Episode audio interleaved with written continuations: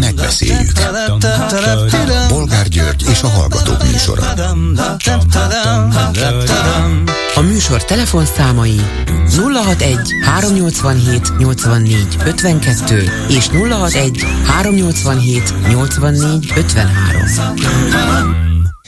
Jó napot kívánok a Klubrádió mikrofonjánál, Bolgár György. Mai műsorunkban beszéljük meg az utóbbi hónapok, sőt talán egy-két év legbíztató politikai fejleményét. A demokratikus lengyel ellenzék most már szinte biztos győzelmét Lengyelországban. Igaz, a választásokon a legtöbb szavazatot a hatalmon lévő és az ukrajnai háborúig Orbánnal a legszorosabb baráti kapcsolatokat ápoló, a demokráciát ugyancsak szisztematikusan lebontó jog és igazságosság pártja szerezte. Viszont a három ellenzéki pártnak minden jel szerint többsége lesz az új parlamentben. Könnyű dolga nem, de mi lenne könnyű ebben a mai világban? Minden esetre hogyan fog ez hatni Orbán politikájára és az Európai Unión belüli erőviszonyokra? Következő témánk továbbra is riasztó és tragikus, bár Izrael még nem indította meg szárazföldi akcióját Gázában. Ugyanakkor az első sok után a világban erősödnek azok a hangok, amelyek szerint Izrael a lehető legvisszafogottabban büntesse meg a Hamas terrorszervezetet lehetetlent kívánnak? Mit szólnak ezen kívül ahhoz, hogy a most már Orbán Viktorral együtt Kínában tárgyaló Szijjártó Péter külügyminiszter a múlt hét végén megint Moszkvában járt, és az orosz hírügynökségnek nyilatkozva mindenkit bírált, az Európai Uniót, az uniós szankciókat és Ukrajnát is, csak Oroszországot nem. Mit kapunk, vagy inkább kapnak ők ezért cserébe? Mit gondolnak aztán arról, hogy a Válasz online frissen összegyűjtött adatai szerint a miniszterelnök vejének üzleti köréhez az elmúlt években összesen 427 milliárd forint érkezett. Vissza nem térítendő állami támogatásként, vagy kedvezményes hitelként. Tiborc István úgy látszik már nem csak a saját lábán áll, lehet, hogy másokén is, esetleg a milyenkén. De azért ez a 427 milliárd, ez egészen meghökkentő szám. És végül beszéljük meg, hogy két puskás stadionbeli koncertjegyeit eladták, és már egy harmadikat szerveznek egy 21 éves magyar énekes fiúnak, Azáriának lehet, hogy a hallgatóink többsége még a nevét sem hallotta. Minden esetre ez döbbenetes siker üzleti szempontból mindenképpen, és azt mutatja, hogy rengetegen kíváncsiak erre a fiatal magyar énekesre. De mi történik a 10 és 20 évesek körében, amiről eddig fogalmunk se volt? Telefonszámaink még egyszer 387 84 52 és 387 84 53. Háló, jó napot kívánok! Halló, Igen, jó napot kívánok! Kicsit uh, falsul hangom, úgyhogy próbáljon még egy mondatot beszélni? Igen, most jobban hall? Hát talán, próbáljuk meg, nem egészen vagyok elégedett, de hallgatom. Igen, hát ö, ö, nem hallja a mobil, mobiltelefonon valószínűleg azért lehet. Ö, én még péntekről maradtam, és mondtam, hogy, hogy mint 30 éve hallgatom önt, és akkor telefonált hallottam először. Igen, igen, igen, igen, igen. igen. Hadd szóljak közbe, nem kihangosítom, beszél rendesen? Nem, nem, nem, rendesen. nem egy 20 éves Nokia 20 éves beszélek. Most jó, talán tartsa közelebb a szájához, és akkor nem igen, fog elmenni a hang. Figyelem tovább, igen. Na, Hát, szóval én hirtelennyibben két dolgon is fel, az Iványi helyzetén rettenetesen felháborodtam, hogy, hogy hogy történhet ez meg hogy, hogy ilyen ö, mértékben ö, ö, hát lenullázzák őt, és, és ö, elvonnak tőle pénzt, nem adja meg az államot, amit megnyert Strasbourgban, és itt tovább. De hát jól tudjuk, hogy ettől a kormánytól, az államtól mit várhatunk. Ezért e, ugorjunk is, tehát ez lényegtelen, úgy adnak ezek semmit. Hát nem, nem lényegtelen, nagyon lényeges és nagyon jellemző a kormányra, csak annyit mondok ugye, hogy rengeteget, rengetegen és rengeteg pénzt összeadtak már Iványéknak, akár a, a egy százalékos személyi jövedelem adó, illetve az, igen, az egy százalékos személyi jövedelem adó az egyháznak, a metnek, akár az oltalom karitatív egyesületnek, csak lehet, hogy ezeket a pénzeket is, amelyek egészen meghökkentően magasak voltak, elviszi majd az állam, mondván, hogy Iványéknak tartozása van, úgyhogy nyilván ezek a civilek által felajánlott összegek nem fogják tudni őt kisegíteni ebből a mostani mostani bajból. Minden esetre azt hiszem holnaptól elkezdődik egy újfajta civil kiállás mellette, adj egy órát az életedből címmel a Dankó utcában gyűlnek össze majd minden hétköznap ezen a héten ismert művészek, közéleti szereplők, hogy talán jelezzék, hogy ez így nincs rendben. Valószínűleg nem tudnak milliárdokat összegyűjteni, meg összeadni, mert milliárdokra van szüksége Iványinak, az, az el nem, a, meg nem kapott pénzek pótlására, de ezt az államnak kellene pótolnia, a magánemberek nem tudják. No, a lényeg az, hogy egyelőre nincs egyedül, sokan vannak vele. Na most nekem az volna, az, tehát az úrod be rögtön, hogy itt van nekünk Budapest első embere most uh, ugye, hogy hiába, bocsánat, Karácsony. öreg vagyok. Karácsony Gergelynek hívják. Ez az, igen, igen. Hát uh, aki Gyotnián megválasztottunk ugye polgármesternek, és uh, az ember nyilván nézi, hogy, hogy melyik a rubrik a Fidesz, és akkor a másikat beépíti, akárki is van ott. Tehát ilyen módon került ő polgármesteri pozícióba. Na, hogy ezek után mit csinál? Biciklizik, garincsázik össze-vissza a városban, karókat ver le, forgalmi sávokba, és örül az aztán, hogy akadályozza az autóforgalmat az ilyen zöld karóival. Ehelyett elvárás lenne tőlem, mint, mint állampolgártól, és, és mint az ő hát bot csinált a választójától is, hogy minden akár általam nem is ismert eszközzel, innen-onnan összevakart pénzzel, maradék tekintélyével, kiállással, beszéddel támogassa Iványi intézményeit. Találja ennek, meg ennek kreatív módját, és ez meg van kerítse e, magát utána körbe zöld karókkal többször is, ha tetszik, és onnan ne is jöjjön ki. De, de mindegy, tehát először is e, segítsen, és ne, és ne azon örömködjön, hogy most megint biztos, hogy hol van, meg, meg há, három biciklista ott elment, hanem, hanem csinálja azt, ami a dolga, és mint, mint valamilyen szinten azért Budapesten mégiscsak ismert ember, hát ne hagyd a gyalázatot szó nélkül. Igen, nem hagyja szó nélkül, egyrészt szóval is kiáll Iványi mellett, másrészt anyagilag is támogatja őket, de azt hiszem, és sőt, tudom, a fővárosnak nincs nem, hogy felesleges, de úgy egyáltalán 5 milliárd forintja, ami kellene az éves működéshez, mert a főváros hónapokon keresztül a saját számláján is mínuszban volt, mert tőle is elviszi az állam a pénzt. Én jól tudom, a főváros azért Iványi mamut, Ez biztos, és valamennyit segít is, és remélem, hogy fog is, nem fogja hagyni őket teljesen elveszni.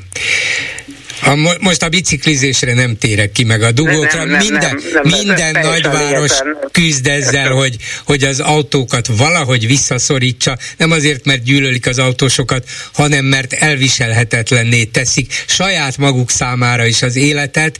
Valamilyen módon, valamilyen észszerű módon kordában kell tartani az autóforgalom növekedését. Hogy ez jól sikerül-e vagy sem, ezen nyugodtan lehet vitatkozni, csak azt mondom, hogy mindenütt próbálkoznak ezzel. Hát én azt tudom, hogy, hogy régen kb. hat irányban tudtam elhagyni a lakóhelyemet autóval.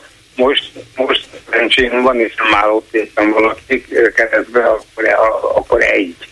Na de látja, hogy keresztbe áll valaki, mert annyi az autó, igen, hogy már keresztbe állna. Én, én nem, azért áll a keresztbe, mert hülye. Hát, a, a, a, a, hát, Minél több az autós, annál több lesz a hülye is.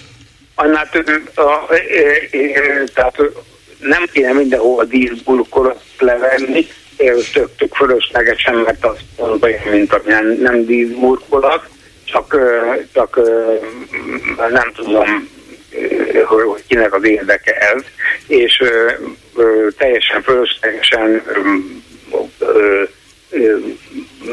mennek el a pénzek erre, miközben uh, nyilván, hogy, hogy a kormány is, nem pedig mindent megtesz, hogy, hogy lehetetlenítse a, a Igen, igen, igen. Jó, munkáját. akkor térjünk át karácsonyról, valami mást is akart mondani.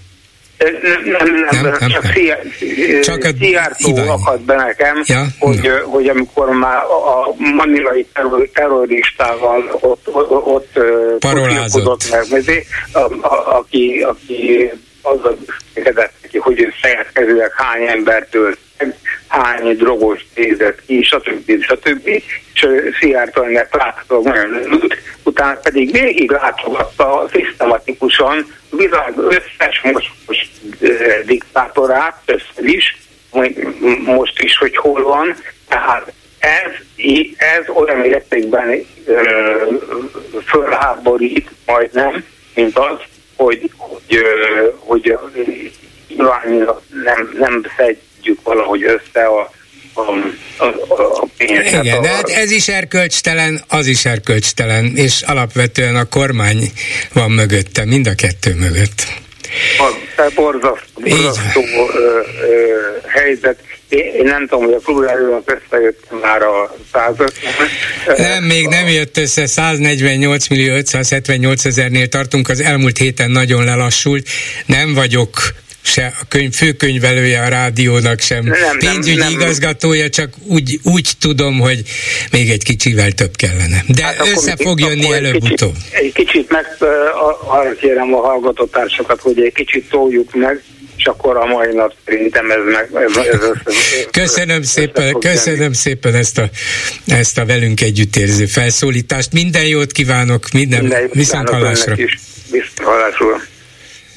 A telefonnál pedig Domány András újságíró, régi rádiós kollégám és barátom, Lengyelország nagy ismerője. Szervusz András!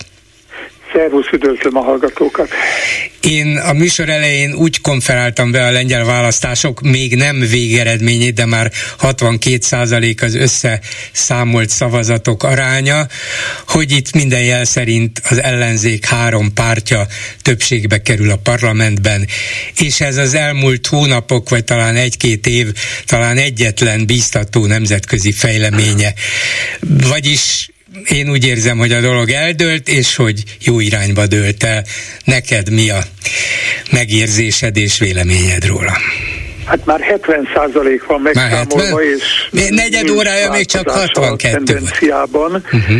Egyetértek. Egyébként azért Csehországban, meg Szlovéniában is jó irányú választási eredmények voltak, úgyhogy ne legyünk pessimisták. Szlovákiában kevésbé, de hát most Lengyelországban ez valóban azért nagy változás, mert, mert ez mégiscsak a legjelentősebb az egykori szocialista országok közül a legnagyobb és sok tekintetben a legfontosabb.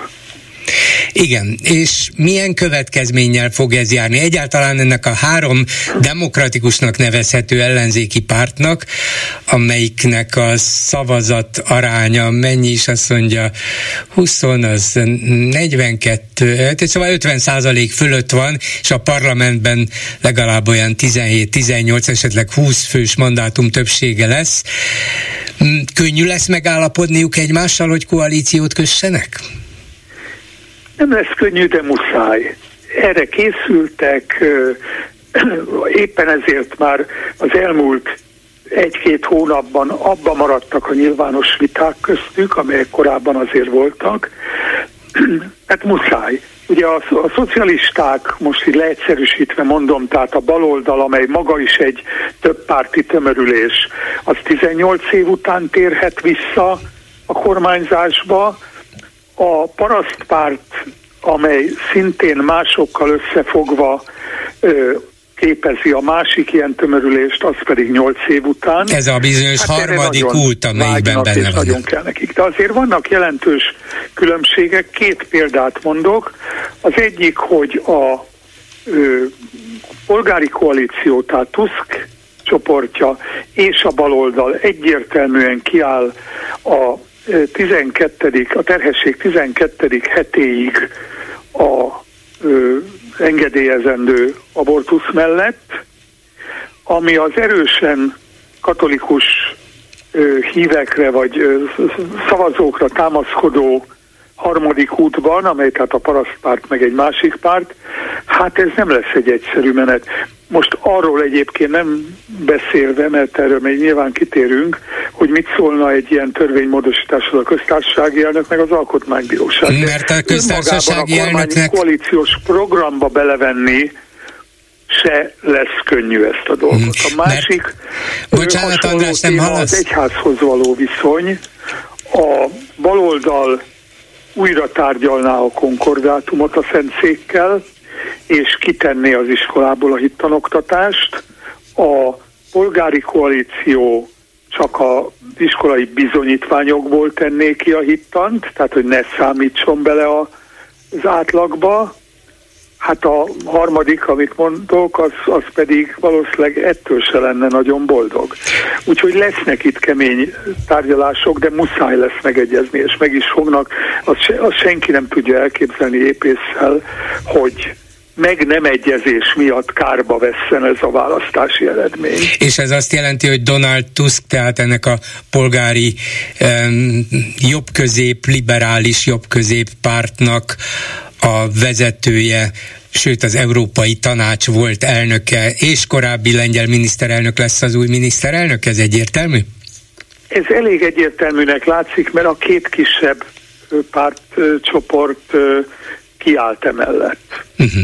Tehát ez a, ez a dolog el van intézve ebből a szempontból, nem fognak azon veszekedni, hogy ki legyen a miniszterelnök.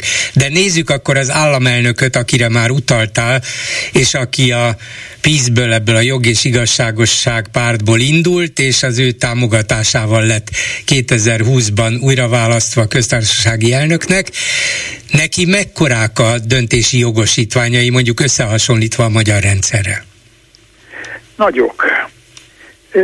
Hát abban hasonló a jogosítványa, hogy, hogy ő kéri fel kormányalakításra a választások győztesét. Na most ez eddig, ahogy Magyarországon is, Lengyelországban is mindig egyértelmű volt.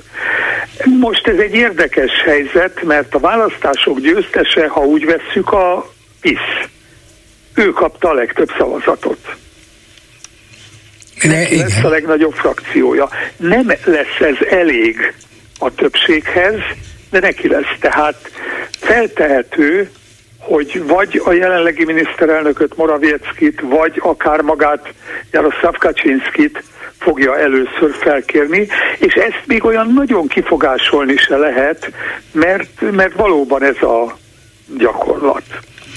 A, ez a, ez igen, a igen, igen, igen. Szokás. De ez mondjuk csak, csak két... Ha nem sikerül a először felkért jelöltnek megalakítani a, a többségi bizalmat élvező kormányát, akkor jöhet egy következő lépés. De hát ez maximum két héttel hátráltathatja majd a, a későbbi kormány megalakulását. Viszont én olvastam egy érdekes Duda nyilatkozatot, amikor még nem volt 70%-nyi szavazat összeszámolva, hanem ennek csak a fele talán, tehát nem volt ennyire biztos, hogy az ellenzék győz, és Dudának szerintem, hát legalábbis újságírói szemmel nézve, nagyon hangsúlyos kijelentése volt az, hogy nagyon örül, hogy ennyien vettek részt a, választ, a választáson, több mint 72 százalék szavazott, és hogy a lengyel nép akarata fokozatosan egyre, vilá, egyre markánsabban és világosabban rajzolódik ki, amivel szerintem egyre egészen egyszerűen arra utalt, hogy győzött az ellenzék.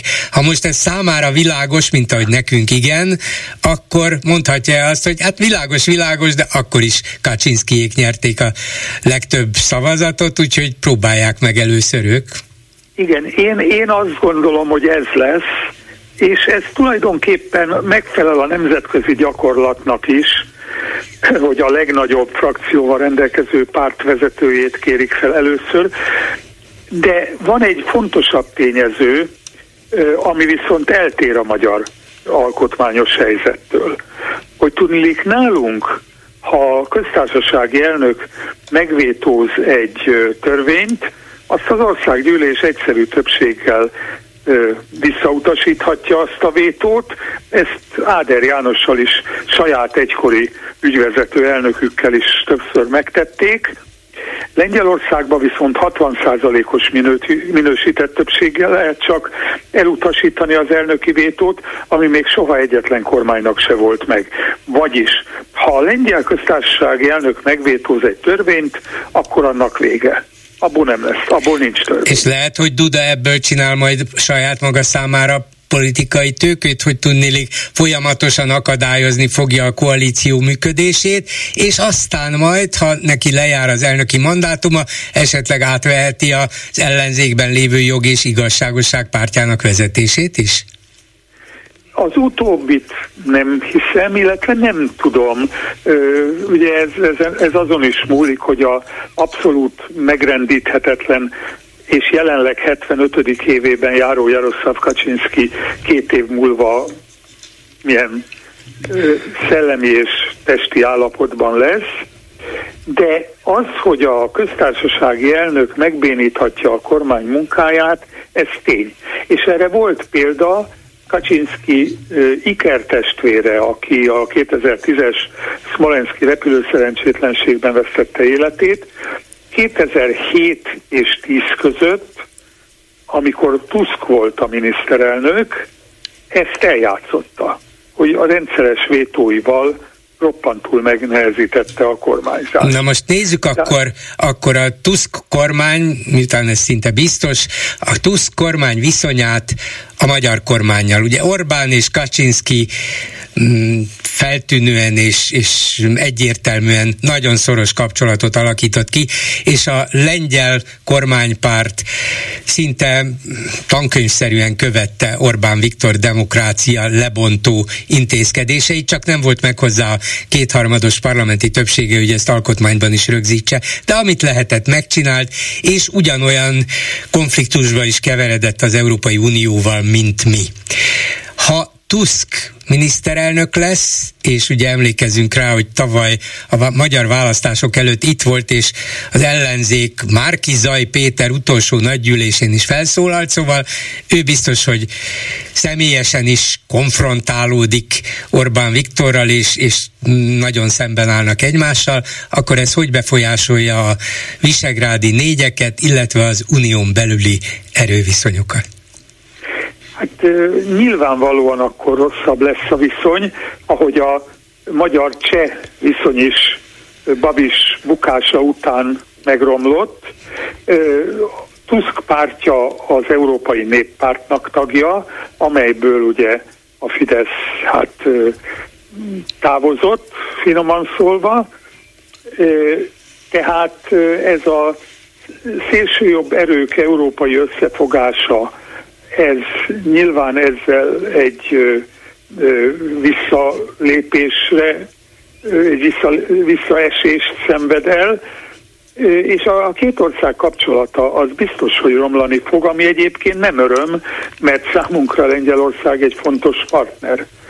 Más kérdés, hogy persze kormányon nyilván Tusk sokkal diplomatikusabb lesz, mint Márkizai gyűlésén, van épp elég tapasztalata éppen az Európai Tanácsból, illetve az Európai Néppárt volt elnökeként, de hát az a fajta szívélyesség, az biztos nem lesz, amely szívélyességet egyébként az ukrán ügy megzavarta, mert ugye ez az egy téma, amiben jelentős ellentét van a PISZ és a Fidesz között, de egyébként valóban nagy az eszmei egység és szimpátia.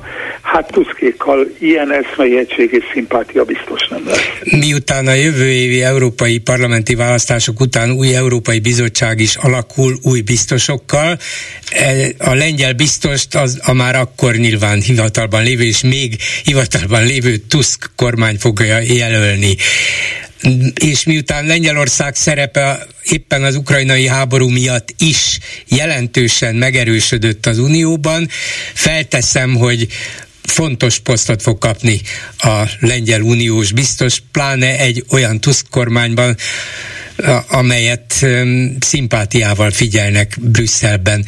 Ez hogyan fog hatni az európai viszonyokra, hogy Kelet-Európa legnagyobb, legerősebb állama, amelyet egy Európa párti politikus vezet, hogyan fogja ebből az uniós vezetésből kivenni a részét?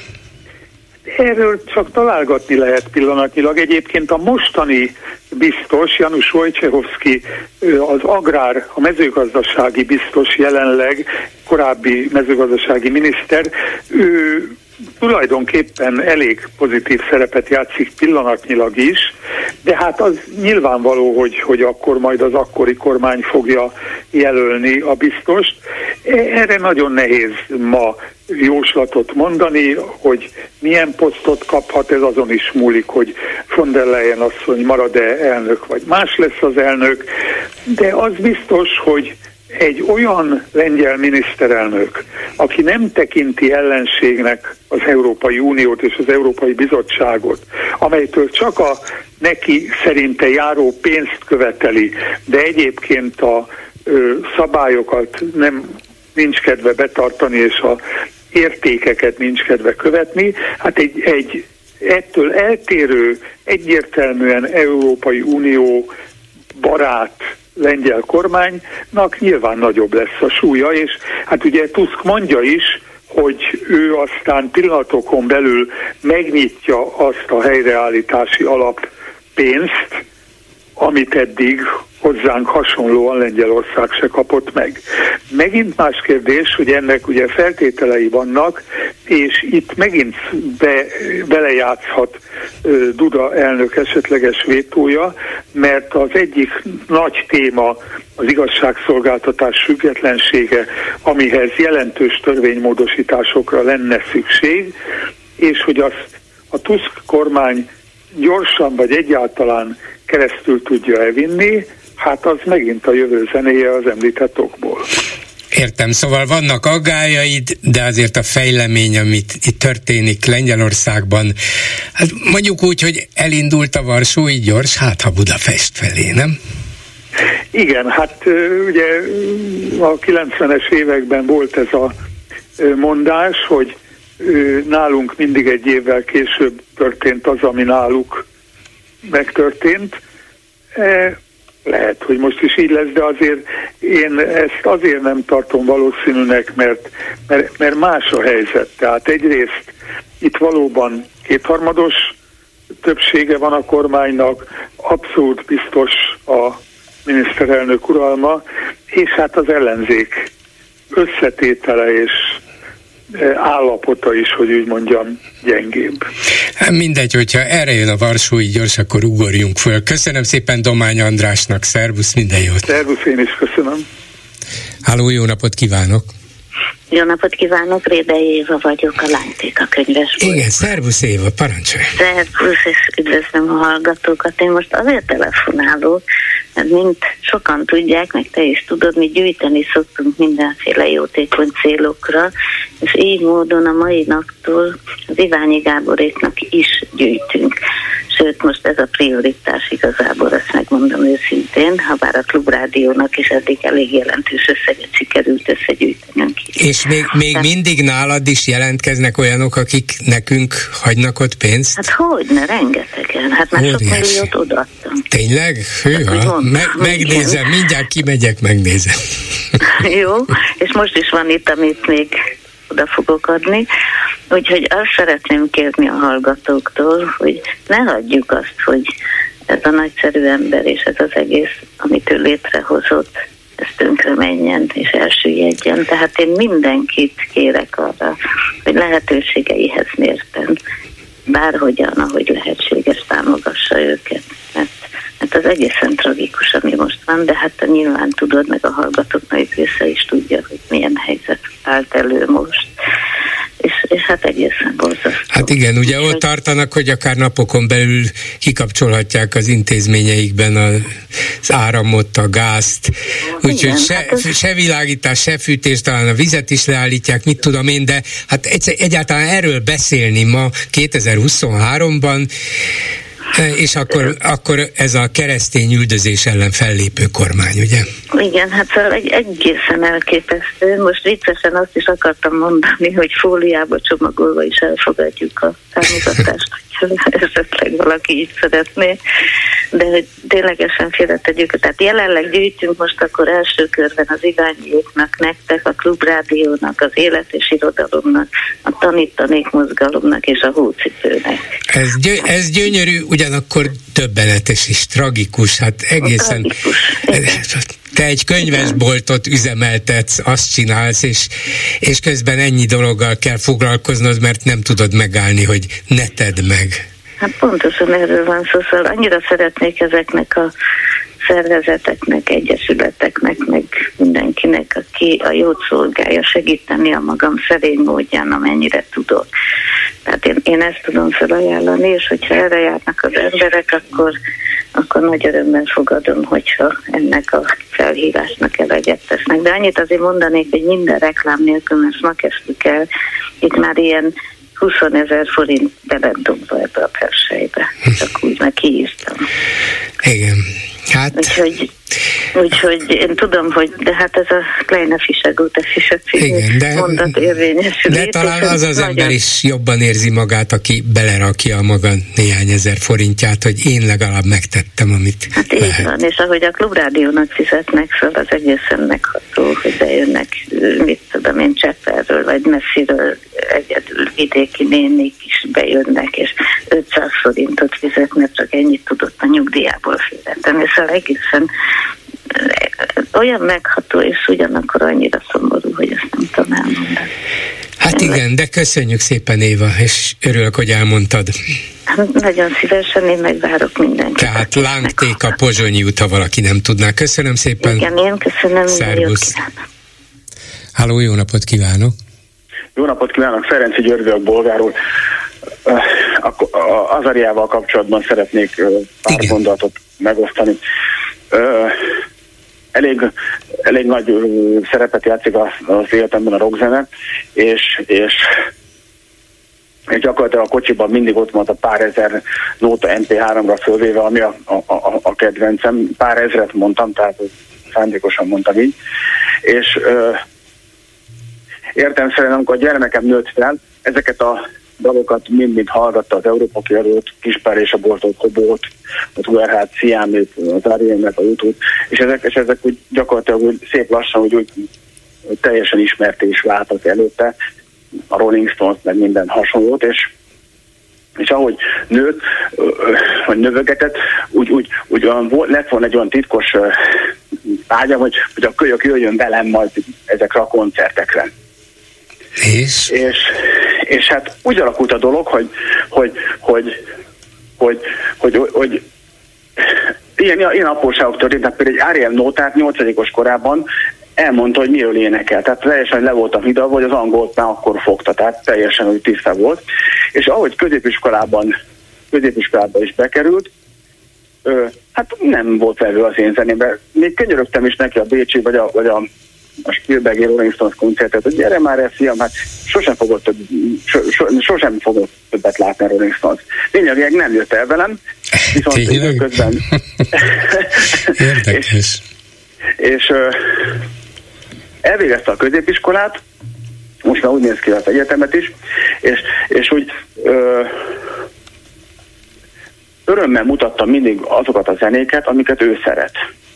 És akkor, és akkor jött, jött a Bagosi Brothers, jött Jude Law, jött Kruby, aminek, aminek a zenének a hallatán úgy kapkodtam a fejem, és, és, és igazából ö, nagyon jó esett az, hogy kikérte a véleményemet hogy, hogy, hogy ö, milyen hogy szerint ez uh, milyen. Én azt mondtam, hogy uh, Krubira is, meg, meg a Judlóra is, meg Azariát nem ismerem, megmondom őszintén, de, de azt mondtam, hogy hát fiam, nekem ez a rap, ez annyira nem a világom, én ezt annyira nem szeretem, ellenben azt ugye elmagyaráztam neki, hogy, hogy 50 évvel a rockzene kialakulása után nagyon nehéz olyan, olyan gondolatokat megfogalmaz, mint, mint akár az Illés, akár Hobbó, vagy, vagy, vagy Menyhárt Jenő, vagy Müller Péter megfogalmazott.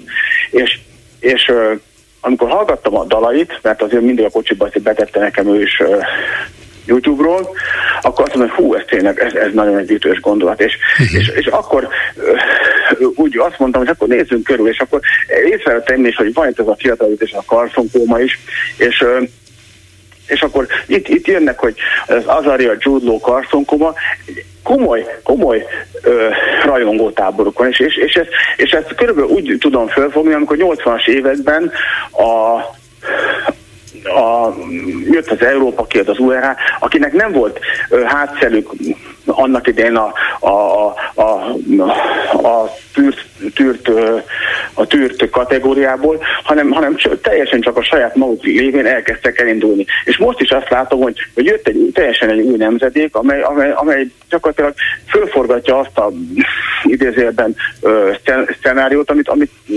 ez, ez természetes, igen, csak valahogy mondjuk, ha a rock nemzedéket említette, igen, akár külföldön, akár Magyarországon, azok valóban forradalmiak voltak zeneileg is, szövegben is, szóval mindent fel akartak forgatni, az egész világszemléletük más volt, azok, hát ha nem is forradalmat, de még bizonyos értelemben azt is akartak, és, és azért üvöltöttek bele a képünkbe ez a nemzedék nem egészen ilyen. Persze biztos, hogy sok mindenben más, és minden új nemzedéknek szüksége van valami neki célzott hangra, üzenetre, stílusra, de én lehet, hogy már hát kicsit kiöregettem ebből, nem érzem ezt, és ezért csodálkozom, hogy ennyien kíváncsiak rá, hát mi az, ami ebben olyan érdekes. Annak idején a Rolling Stones meg a Beatles hatalmas sikert adat, a, aratott, de, de az idősebbek legfeljebb elborzadtak tőle, hogy te jó Isten, ezek hogy néznek ki, mit üvöltenek, mit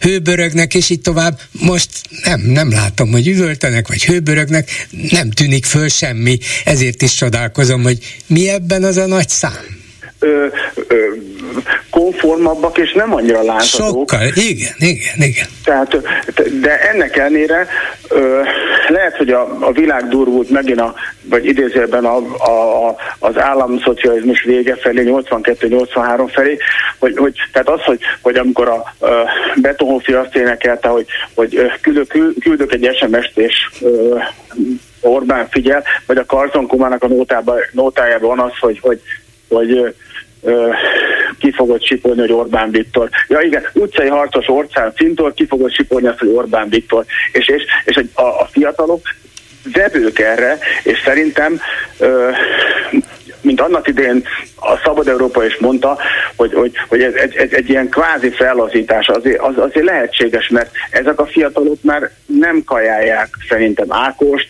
sem, sem azokat a ö, ö, előadókat, akiket a NER keményen beletol az arcukba.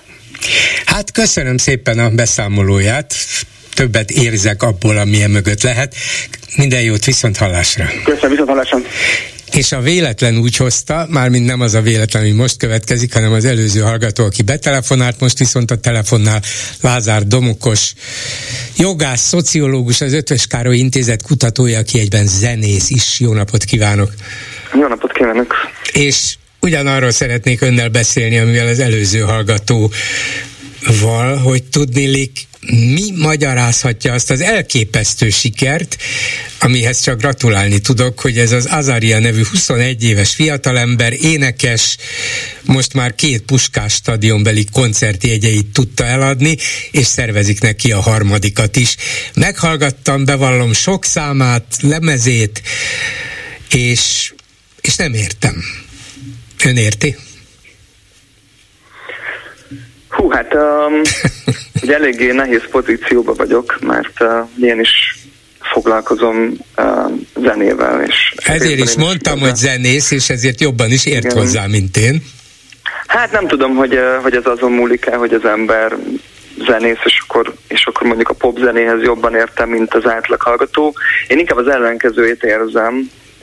Szerintem, szerintem a, a hallgatók, vagy, vagy így a, azok az emberek, akik kevésbé foglalkoznak napi szinten zenével, talán pont, hogy a popzenei dolgoknak a működését, vagy mi az, ami hat, hat mondjuk a széles tömegekre, azt szerintem, azt szerintem inkább a, a, az emberek érzik, és Hát, hát, hát biztos, hogy, biztos, hogy érzik, mert megvették a jegyet, és igen, tömegek igen, álltak igen. sorba, és na, néhány nap alatt elkelt, nem is tudom hány tízezer, vagy most már összességében akár százezernél is több igen. jegy.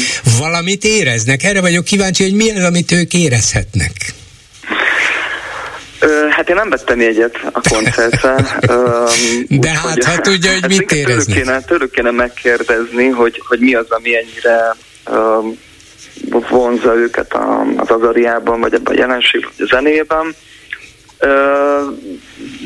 Hát nagyon nehéz ezt így szerintem, akár hogyha külföldi ilyen popprodukciókat is veszünk, hogy melyek azok a tényezők, amelyek mondjuk ilyen szintű népszerűséget okozhatnak. Nyilván, ha ezt le lehetne így bontani, akkor valószínűleg ezért nagyon sokan sokat fizetnének, hogy valaki mondja meg a receptet, hogy egy ilyen fokú népszerűségnek vagy sikernek így mi lehet a kulcsa Hát ugye az ember arra gondol, hogyha zeneileg valami egészen, hát nem mondom, hogy teljesen radikálisan új, mert azt nem tudják sokan követni, de egyszer csak valamit, ami, ami divatos, azt kicsikét máshogy ad elő, és akkor ezzel, ezzel egy beleillik egy divat hullámba, de mégis jellegzetesen más, akkor ez zeneileg el tudom fogadni, hogy na, ez valami új, és mégis sokan megértik. Egy. A másik, hogy olyan szövegekkel, olyan üzenetekkel bombázza a hallgatóságot, amik, amik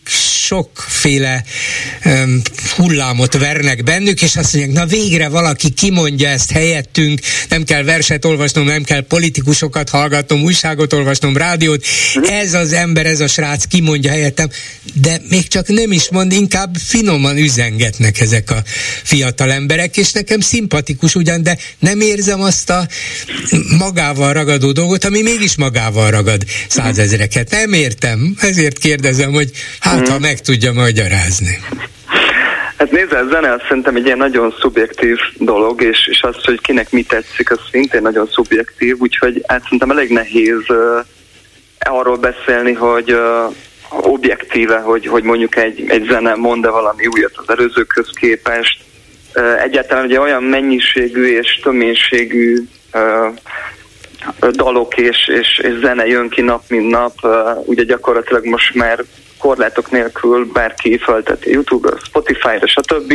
Tehát nincsenek tulajdonképpen már szinte anyagi akadály sem annak, hogy valaki mondjuk egy dalt összerakjon otthon egy laptopon, és kitegye az internetre, és az, és az világsiker legyen.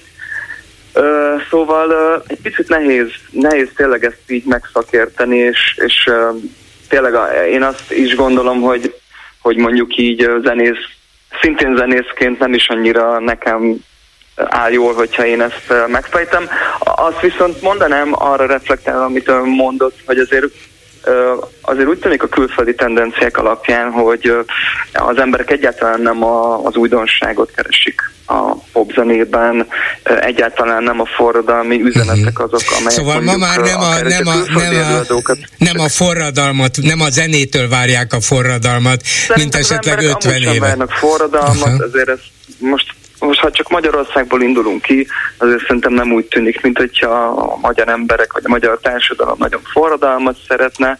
Szerintem az emberek szeretik a, a már jól megszokott uh, dolgokat, uh, és hogyha a zenére fordítjuk le, akkor igenis szerintem a, a tömegek azok inkább uh, a már ismerős dolgokat keresik, és a zenében nem a forradalmat, hanem mondjuk a kikapcsolódást keresik, vagy azt a fajta életérzést, ami pont, hogy a napi nehézségektől emeli el őket, és akkor szerintem egy sokkal kisebb tábor az, aki mondjuk a zenében valami eredeti gondolatot, vagy valami olyan dolgot keres, ami, amit uh-huh. még, még, még nem hallott. Szóval, hogyha, hogyha jó érzéssel, ha jó érzéssel tölti el őket valamilyen zene, és azt egy fiatal, kedves fiútól hallják, akkor lehet, hogy tömegek mozdulnak meg, hogy igen, jól akarom érezni magam, és ez a srác, ez ezt tudja nekem nyújtani. Hát igen, a popzene szerintem egyébként is alapvetően erről szól. Most itt eh, nem hallottam végig az előző beszélgetést, de azok az előadók, akik itt felmerültek korábbról, nem tudom, a Beatles, meg Rolling Stones, meg ezek,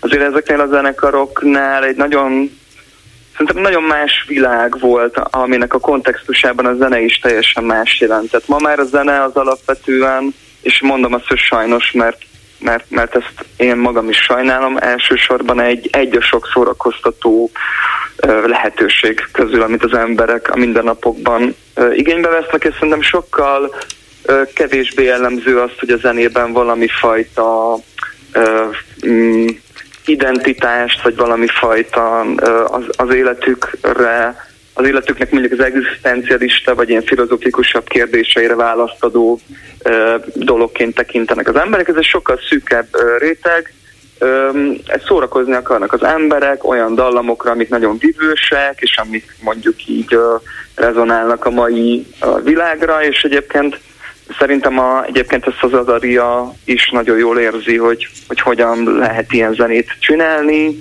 Um, van egy nagyon érdekes um, hangszíne szerintem, ami nagyon sokaknak uh, egyébként szerintem újszerűen hat, de most rá lehet szerintem mutatni ebben a zenében olyan pontokra, amik, amik arra predestinálják, hogy ez egy nagyon sikeres produkció legyen. Az, hogy, az, hogy ez ilyen sikerű, tényleg, hogy, hogy két puskás stadionnyi ember már megvette a jegyet, ez tényleg páratlan, és, és valami olyan dolog is lehet emögött, ami, ami lehet, hogy valami fajta társadalmi, nem tudom, hiányra utal, hogy igenis az emberek keresik azokat az ilyen pontokat, amiket ilyen magyar sikerként lehet felmutatni, és, és most lehet, hogy most gyűltek ezek az ilyen vágyak annyira össze, hogy, hogy ebben az előadóban ezt nagyon sok ember megérezte, hogy na akkor ő lehet az a srác, aki most egy ilyen rekordot dönt, és, és szerintem igen, igazából én mindazokon is, hogy, hogy szerintem ez egy kicsit vicces, hogy erre egyébként zenészek pro és kontra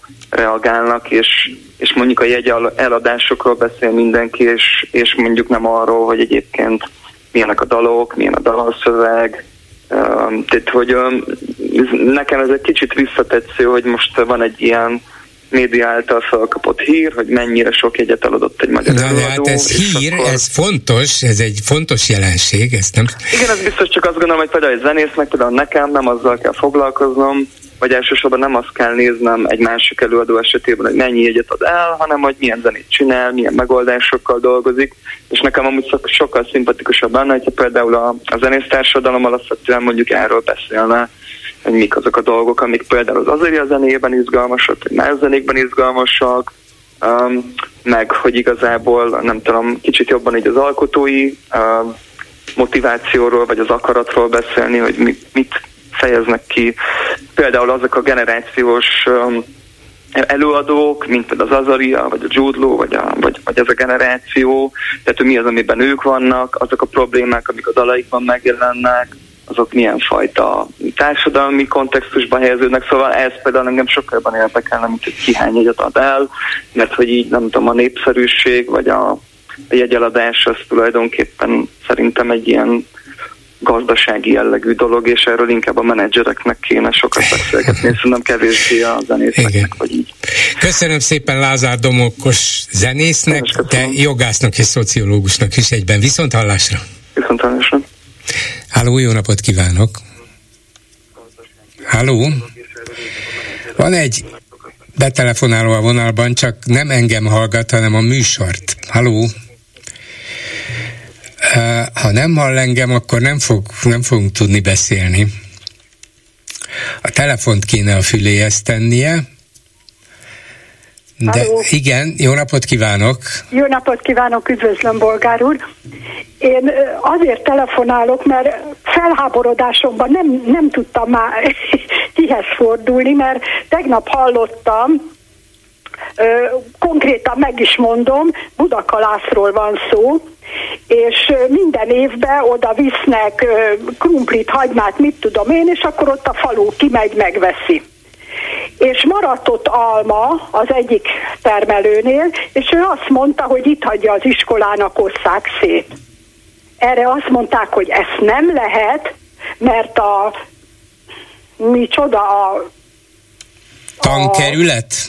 A, igen, a tanker, hogy majd, majd azok, és, és nem szabad odaadni. Ja igen, nem szabad hát elfogadni ezen, ajándékot, támogatást. Hát én ezen úgy felháborodtam, hogy mi az, hogy egy almát nem lehet egy gyereknek odaadni.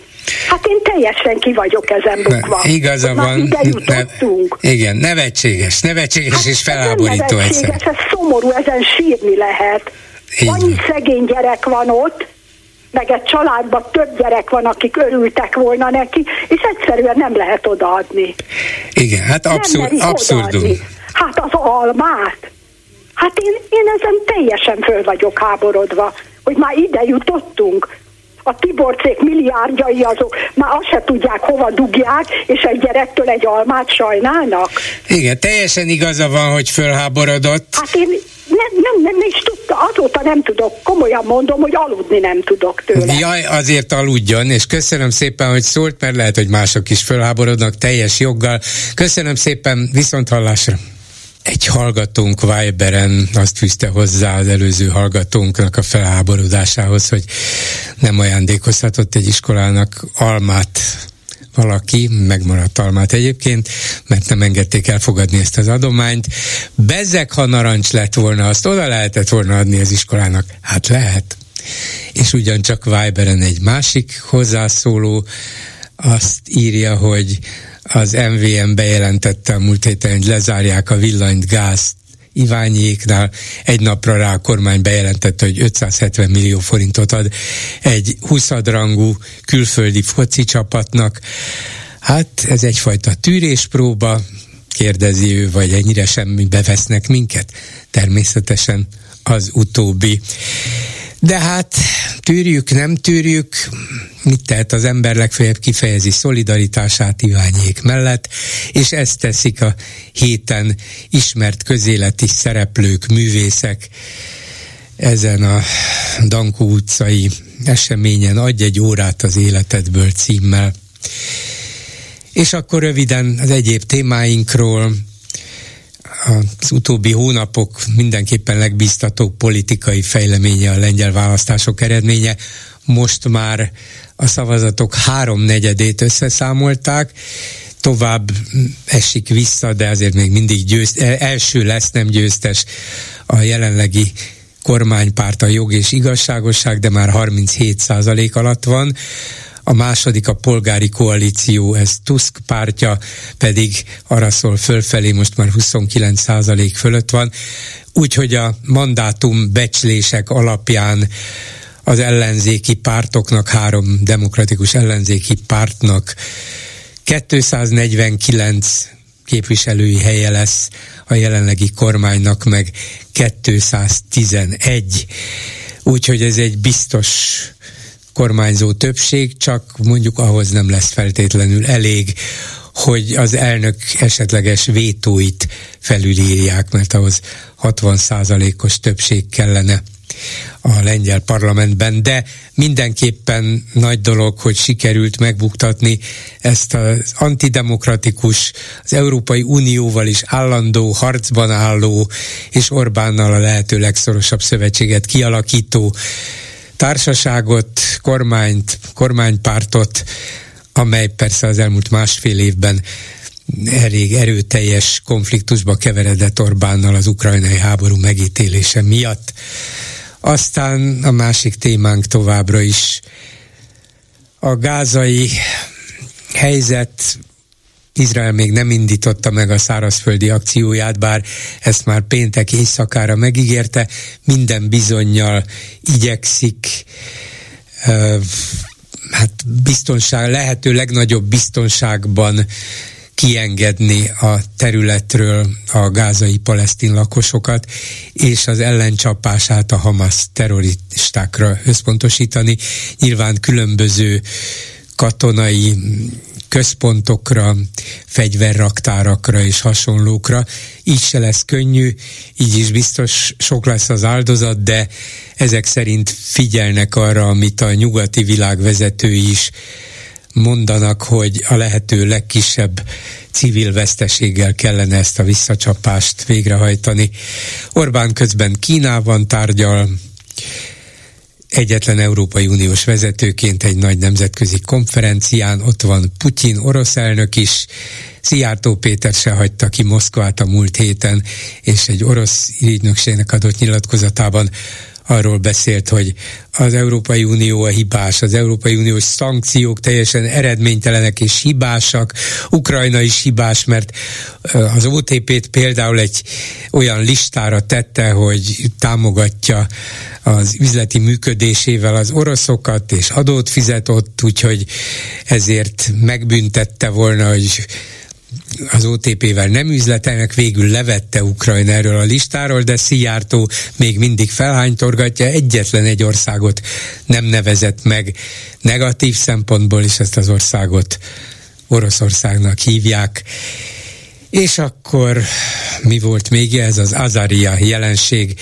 Két puskás stadionbeli koncertjegyeit adták el napok alatt. 21 éves fiatalemberről van szó, és hát úgy látszik, hogy nem csak én nem tudom, mi lehet ennek az oka, de még az a zenész sem, aki egyébként szociológus, és talán foglalkozik valami olyasmivel is, amivel én nem, de ő is csak azt látja, hogy valamilyen kellemes és jóleső érzést nyújtó zenére kíváncsiak sokan.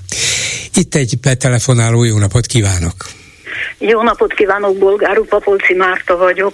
Parancsoljon. Én az Azariához szeretnék hozzászólni. Én egy 70 pluszos hölgy vagyok, aki egyszerűen hallottam a múlt héten a fiatalemberről, és úgy gondoltam, hogy körbenézek az interneten, hogy tulajdonképpen kiről is van szó, és rögtön a Friderikus Sándornak a podcastjával kezdtem, amit ezzel a fiatalemberke készített. Érdemes meghallgatni, állítom önnek. Valami olyan fantasztikus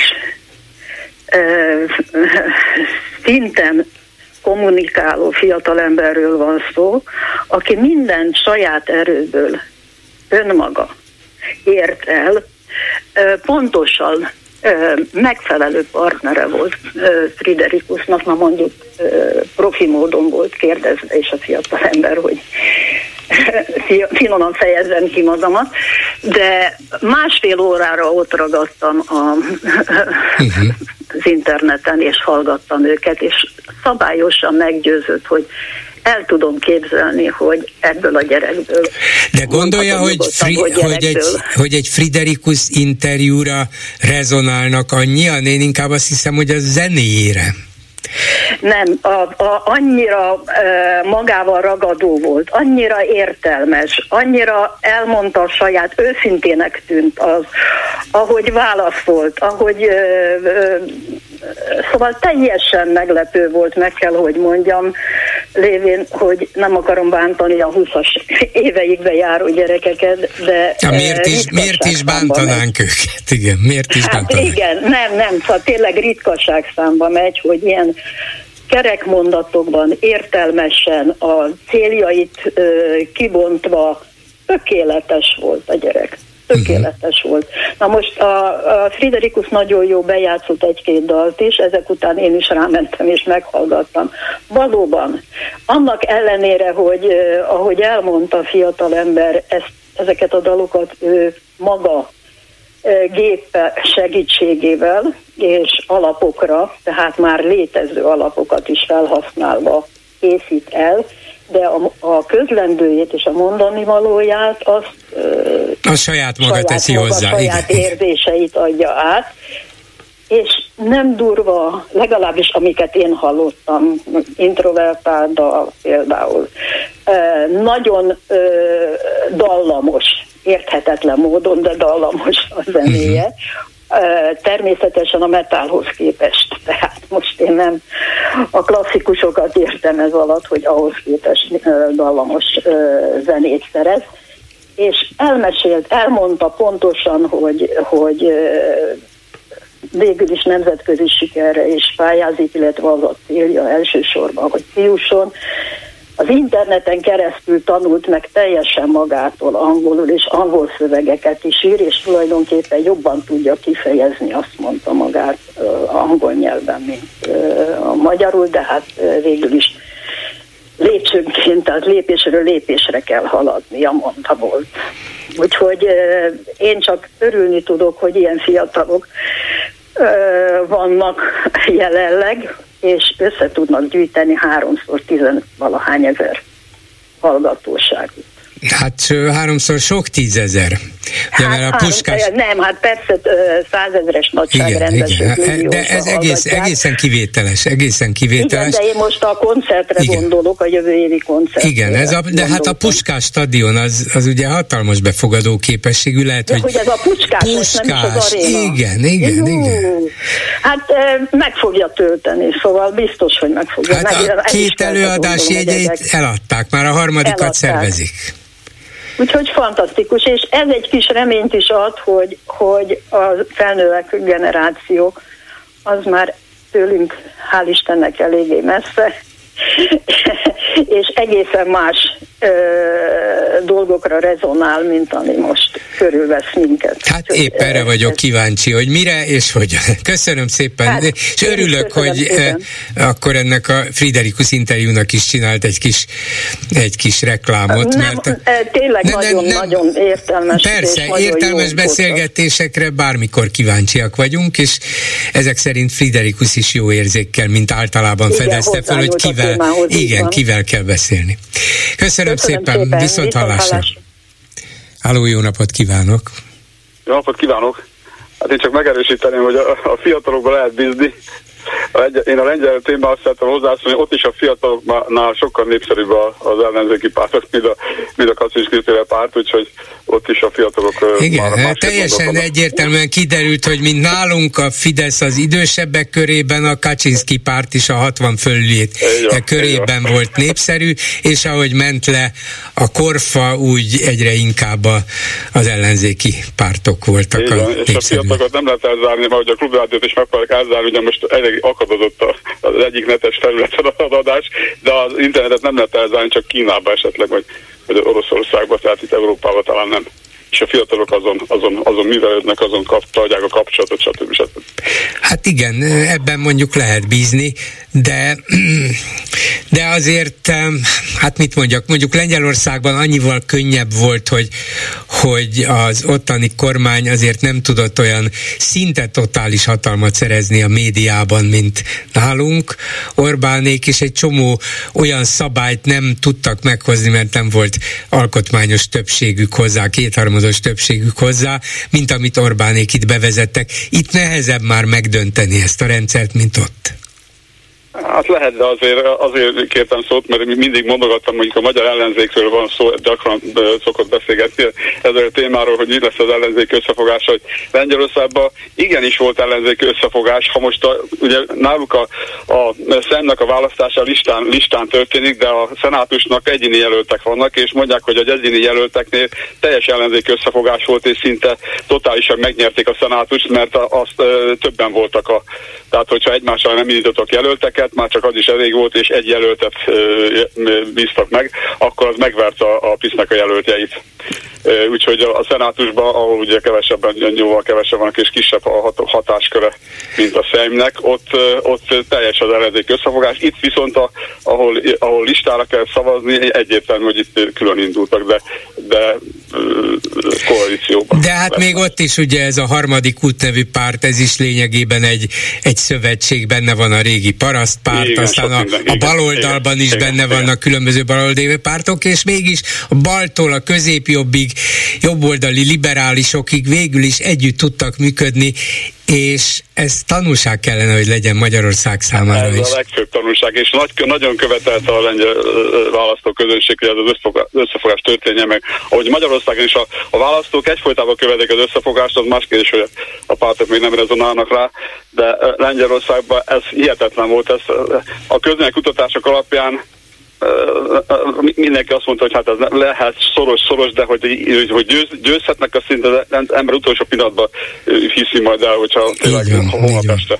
Igen, és ráadásul ugye tegnap este kijöttek ezek az úgynevezett exit polok, tehát amikor Igen, már valaki leszavazott, és utána kérdezik meg a közvéleménykutatók, és két héttel ezelőtt Szlovákiában is úgy volt még, hogy a, a liberálisok győznek Ficó ellen, aztán reggelre már másra ébredtünk, úgyhogy az ember óvatos volt, de érdekes módon itt Lengyelországban az előzetes közvéleménykutatások is többé-kevésbé pontosak voltak, legalábbis a legnagyobb pártokra vonatkozóan, és most ezek az exit pólok is szinte tökéletesek. Ezek a Putyin barátok országok, ezeknél van ilyen titko, titkózak a szavazók, mert a szlovákoknál is az volt a gond, hogy azok nem, nem, mondták meg a, nem mondták meg az őszinte véleményüket, a lengyelek nyitottabbak ebbe a kérdésbe.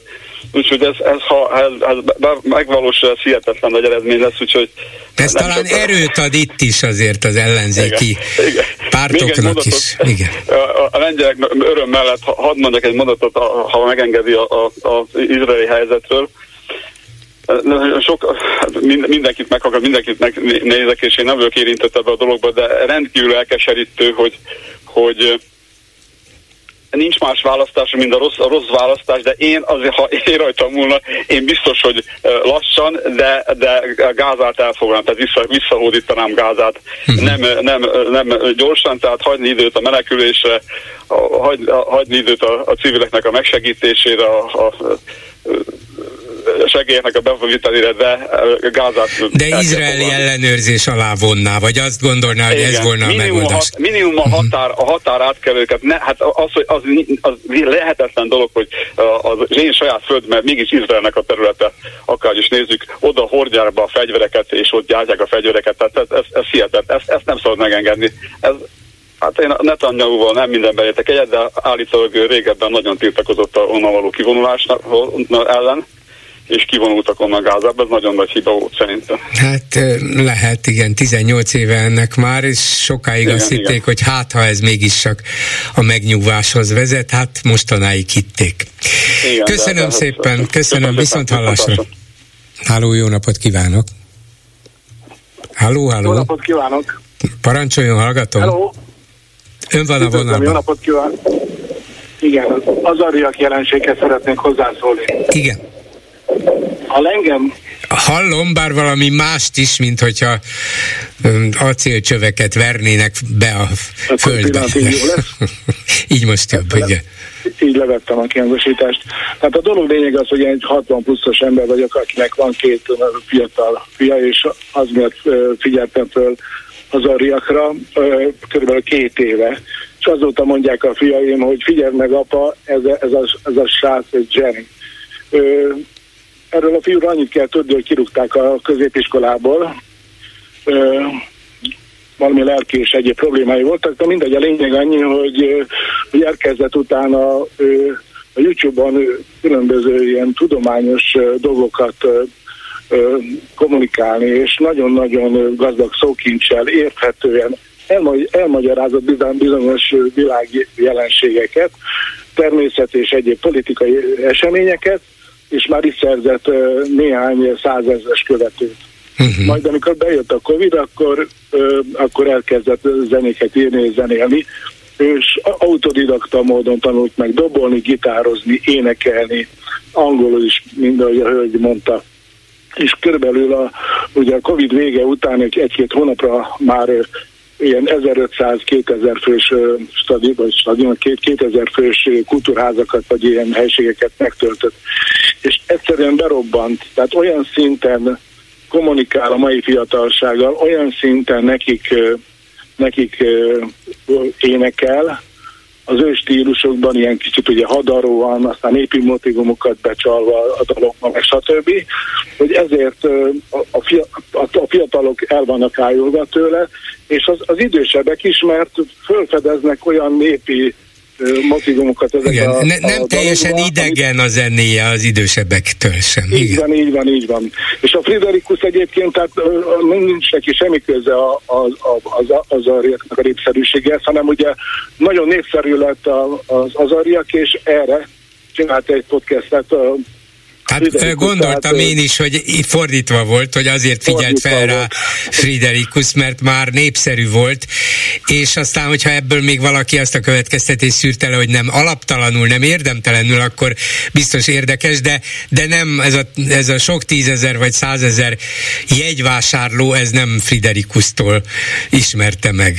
Nem, nem, nem, hát ő, ő körülbelül két óra alatt megtöltötte, illetve hát lefagytak a rendszerek, de körülbelül két óra alatt megtöltötte a 60 ezeres stadiont, és akkor erre ugye másnapra kiírták, az is elfogyott, ilyen 28 ezeres várólista volt, hogy a fiam mondja, hogy följelentkezett, és egyszerűen órákig nem tudott, majd kiírta a rendszer, hogy 28 ez, 28 ezredik a, a, a stb. És ugye most meg, meg fogja tölteni a harmadikat is. Igen. Na most egy, egyetlen egy nagyon lényeges dologra, amire, amire a klub rádió hallgatói nagyon fognak körülni, fel, fel szeretném hívni a figyelmet.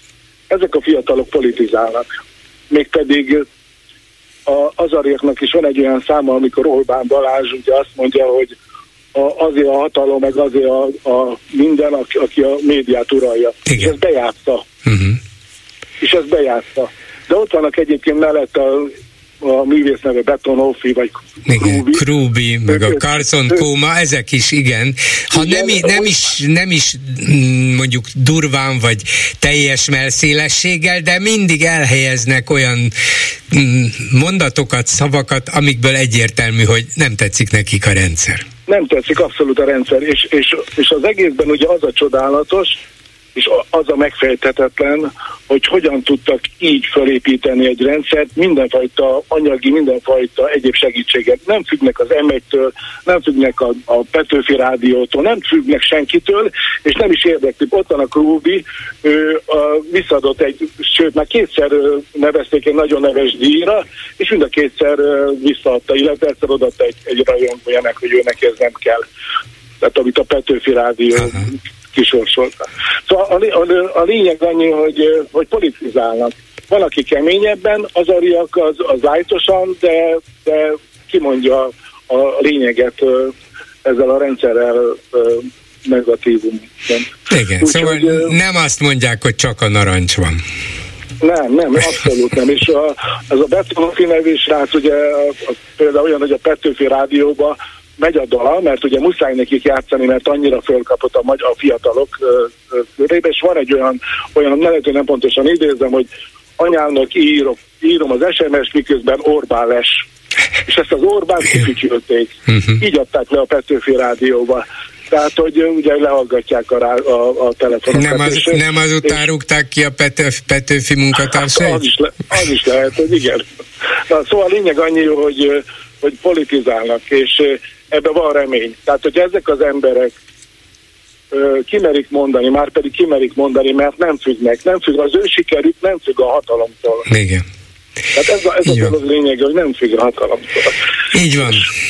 A lényeget. Jó, köszönöm szépen. Fiatal művészekről, fiatal, ha tetszik, polgárokról van szó, akik maguk csinálták meg magukat. Magukat, így van. Köszönöm így van, szépen. segítség nélkül. Igen, igen. Viszont hallásra. Köszönöm, viszont hallásra.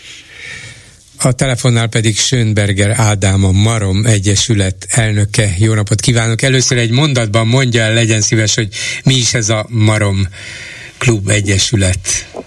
Jó napot kívánok, szerkesztő úr! A Marom Klub Egyesület egy zsidó kulturális szervezet, én ennek vagyok az elnöke. Mindenféle programot szervezünk, talán a legismertebbek az pont egyébként az előző témához is egy kicsit kapcsolódik, mi fiatalokkal foglalkozunk a Bánkító Fesztivál, de a Marom égisze alatt működik az Aurora nevű hely, amiről már lehet, igen, hogy. Igen, erről biztos hallottak ők is. Szóval azért gondoltam, hogy beszélgessünk néhány percig, mert az elmúlt napokban írt egy levelet a Mérce baloldali vagy új baloldali portálnak, és ebben kifogásolta, hogy ők hogy foglalkoznak az Izrael elleni terrortámadással, illetve Izrael válaszával, és úgy érezte, mint ahogy meg is írja, hogy szólnia kell, hogy ugyan nem áll távol öntől a mérce, meg annak baloldali gondolkodása, de amit itt um, erről a közel-keleti konfliktusról írnak, az, az nagyon egyoldalú. Miért?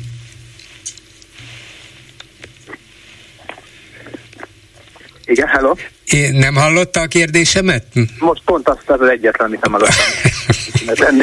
szóval azt mondtam a hallgatóknak, hogy írta ezt az olvasói levelet a mércének, és igen, bár, igen, bár igen. Szóval a kérdés az volt, hogy, hogy miért, miért gondolta azt, hogy elfogadhatatlan, hogy a mérce foglalkozik ezzel a konfliktussal? Azért tartottam fontosnak megírni ezt a levelet, mert én a mércén is, és egyébként egyes külföldi újbaloldali közegekben is azt tapasztaltam rögtön a támadás, tehát a iszonyatosan horrorisztikus támadás, szombati támadások után, hogy igyekeznek fogalmakat összemosni, vagy szándékosan, vagy nem szándékoltan, és hát gyakorlatilag ok-okozati viszonyt felállítani ártatlan több száz, hát most már sőt ezer, több mint ezer ember ártatlan, ártatlan ember halála, brutális kínhalála, és különböző fontos, de nem ö, okozati tényezők között. Igen, hát minthogyha Izrael és az izraeli politika lenne, vagy lett volna felelős ezért a semmivel nem igazolható, nyilkos, brutális, emberellenes terrorista támadásért. Igen, igen, én ezt, ezt, ezt, ezt gondolom, hogy ez elfogadhatatlan, és sajnos nagyon sok helyen ez feltűnik, és azért gondoltam azt, hogy ezt muszáj megírjam, mert nem szerettem volna, hogyha mondjuk a mérce olvasói, tehát én ezt egy olvasói levélben szeretem volna megfogalmazni, és nem szerettem volna azt, hogy a mérce olvasói csak ezzel a típusú gondolkodással találkozzanak, mert szerintem ez kifejezetten káros, és, és nem csupán egyébként politikailag, vagy izraeli vagy Izrael politikájának a megítélése tükrében, hanem egyszerűen emberileg érzem fontosnak, vagy éreztem fontosnak, hogy, hogy megszólaljunk egyszerűen kegyeleti okokból, hogy ne mossuk össze én magam is azt gondolom, hogy mondjuk a két állami megoldás, ez egy nagyszerű megoldása lenne egyébként a, ennek a helyzetnek. Most látjuk egyébként ebből a támadásból, hogy ez mennyire nehéz és mennyire sajnos kilátástalan, de azt, hogy ez még nem jött össze, az egyrészt ne, ne mondjuk azt, hogy ennek egyedül az mindenkor izraeli kormányok voltak az okai. Másrészt, és ami meg a legfontosabb, hogyha még ezzel nem is értünk egyet, nem mossuk össze ezt, az, ezt a politikai törekvést azzal, és ne igazoljuk emberek, ártatlan emberek, gyermekek halálával. És ezt azt gondolom, hogy ez nem csak a mérce számára fontos, és nagyon örülök, hogy felhívtak, és ezt itt most is elmondhatom a klubrádióban, hanem mindenki számára nagyon fontos tudatosítani, hogy ezt a brutális cselekedetet, amivel nagyon kevés összemérhető van a történelemben, sajnos az utóbbi években ugye nyilván a orosz-ukrán háborúban is történtek borzalmas mészárlások, de mégis azt gondolom, hogy ez egyike az egyik legszörnyebb tetteknek. Ezt ne mossuk össze semmivel. Próbáljuk meg ezt elfelejteni, ezt az összemosást, és próbáljunk úgy, úgy gondolni erre, mint a mint tényleg ezeknek az, ezek az áldozatokra, mint mártírokra, és gyászoljuk őket az őket megillető pozícióban. Ugyanakkor nem csak itt, és nem csak Nyugat-Európában, akár új baloldali, akár más körökben, de még az Egyesült Államokban is vannak olyanok, akik, akik ezt teszik, hogy hát alapvetően mindenért Izrael a felelős, hiszen Izraelnek állama van, a palesztinoknak nincs, az izraeliek az erőt, fegyveres erőt gyakran használták, és mindig azzal a mm, megfontolással és indoklással, hogy meg kell védeni Izrael függetlenségét, békét és biztonságát, és így tovább, de ahelyett, hogy a palesztinoknak adtak volna meg sokkal több jogot, tehát ezek, ezek a hangok most felerősödtek, annak ellenére, hogy ők is tisztában vannak azzal, hogy ez egy elfogadhatatlan, semmivel nem igazolható, brutális terrortámadás volt. Tehát miután ilyen hangok nem csak Nyugat-Európában és Amerikában, de még Izraelen belül is vannak, izraeli zsidóknak is mm, jó néhánynak van olyan véleménye, hogy meg kellene változni az izraeli politikának.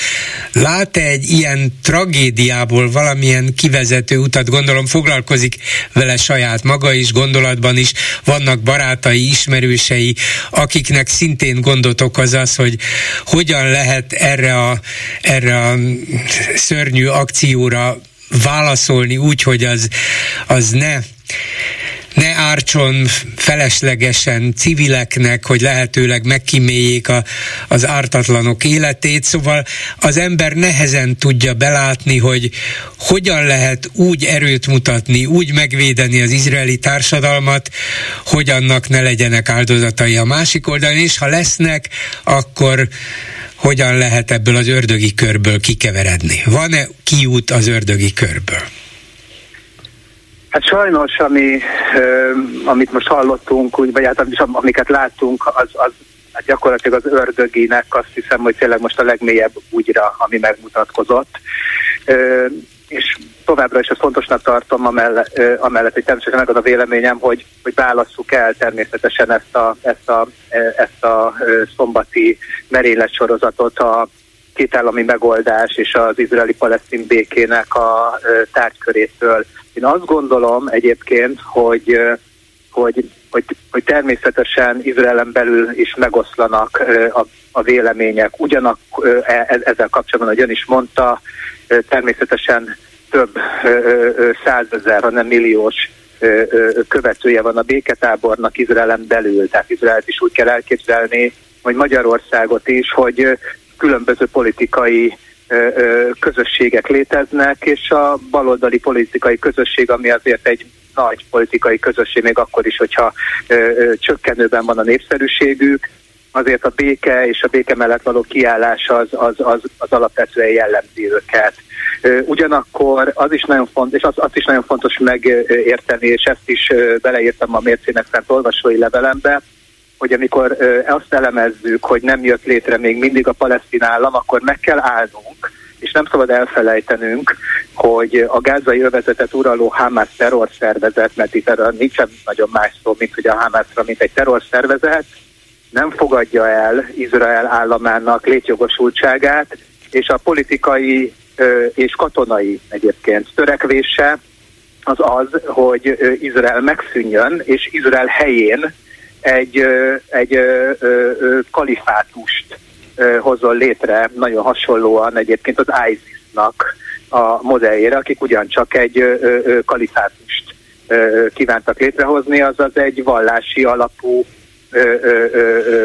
teokráciát. Igen, hát nézhetjük, nézhetjük Iránt, meg nézhetjük Afganisztánt, hogy az milyen. Így van, így van. Tehát, tehát az, hogy tehát ez, ez, ez is nagyon fontos, hogy nem szabad Izrael nyakába varni azt, hogy nem jött létre a, a palesztin állam, azt is tudni kell, hogy bizony, bizony Gázai, Gázában ez a Hamas az, aki, aki gyakorlatilag egyébként először demokratikus úton megválasztva képviseli az ottani lakosságot, tehát nyilván megválasztása után rémuralmat vezetett be, és, és, és ez is nagyon fontos, és ezt is megemlítettem ebben az olvasói levélben, ugye mondja ön is, hogy Gázában természetesen nem mindenki terrorista, sőt, az embereknek a kevés része terrorista, ugyanakkor egy hihetetlen agymosáson mennek mennek végig, gyakorlatilag gyerekkoruk óta az iskolában Izrael elpusztítását, tanítják az embereknek, és hát azért ez meglátszik egyébként a felmérésekből is, hogy hogy az, hogy Izrael létjogosultságát nagyon sokan, tehát gyakorlatilag a túlnyomó többség a gázai lakosoknak megkérdőjelezi. Ugyanakkor én biztos vagyok benne, hogy ezek az emberek sem, tehát itt a, a gázai emberek túlnyomó többsége sem láthat, és ezt nem gondolom, tehát tényleg ezt, ezt, ezt vagyis erősen gondolom, hogy nem gondolják azt, hogy így kell, hogy, hogy így kéne eljárni zsidó emberekkel, izraeli emberekkel a határ másik oldalán. De, de, és ez is nagyon fontos, hogy ezek valóban civil, ártatlan emberek, akiknek az élete ugyanolyan fontos, mint mindenki másnak az élete, mint a zsidóknak, nem zsidóknak, az izraelieknek. Tehát természetesen, amikor a válaszcsapásokat mérlegeli ilyenkor a, a, az izraeli hadsereg vagy az izraeli politikai vezetés, akkor nyilvánvalóan ezt figyelembe kell vennie, és nyilvánvalóan, hogyha itt túlkapások lesznek, akkor azt el kell ö, ö, mindenkinek ítélnie. De ez nem összehasonlítható, még akár egyébként egy ö, gyakorlatilag háborús helyzetben lévő csapásmérésben, akár mennyire is borzalmas minden ember halála, ö, a, a, egy, egy olyan veszteség, ami mondjuk a élő pajsként használt civil lakosságot érinti, vagy egy olyan, ahol lesből támadnak meg embereket, ö, védtelen idős embereket, gyermekeket és mészárolnak le. Tehát ez, ez, a, igen, ez, a, igen. a Végül ennek a magyarországi visszhangját és reakcióit nézve én érzek abban valami egészen furcsát, persze meg tudom magyarázni, de mégis furcsa, hogy, hogy ön kénytelen volt írni egy olvasói levelet az új baloldali mércének, amelyik elfogult Izraellel szemben, miközben általában nagyon helyesen kiáll a társadalmi szolidaritás, az emberi jogok tiszteletben tartása, és így tovább. Sok minden mellett, ami mellett az új baloldal kiszokott állni itt is, másutt is, de itt mintha inkább a palesztinok emberi jogai mellett és az izraeli zsidók mm, jogai mellett kevésbé tenné ezt. Ugyanakkor a Fidesz párti politikusok, meg, meg megmondó emberek, akik közül jó néhányan mondjuk 8-10-15 évvel ezelőtt nagyon durván antiszemitán is megnyilatkoztak és írtak, azok meg most olyan durvasággal fordulnak mindenkivel szemben, aki, aki egy pillanatra is nem is megkérdezi, de elgondolkozik azon, hogy Izraelnek milyen választ kéne adnia, nem, ők követelik a legdurvább, azonnali, totális visszacsapást, tehát olyan Izrael pártiakká váltak, amilyenek nek szerintem magukat soha nem képzelték volna tíz évvel ezelőtt.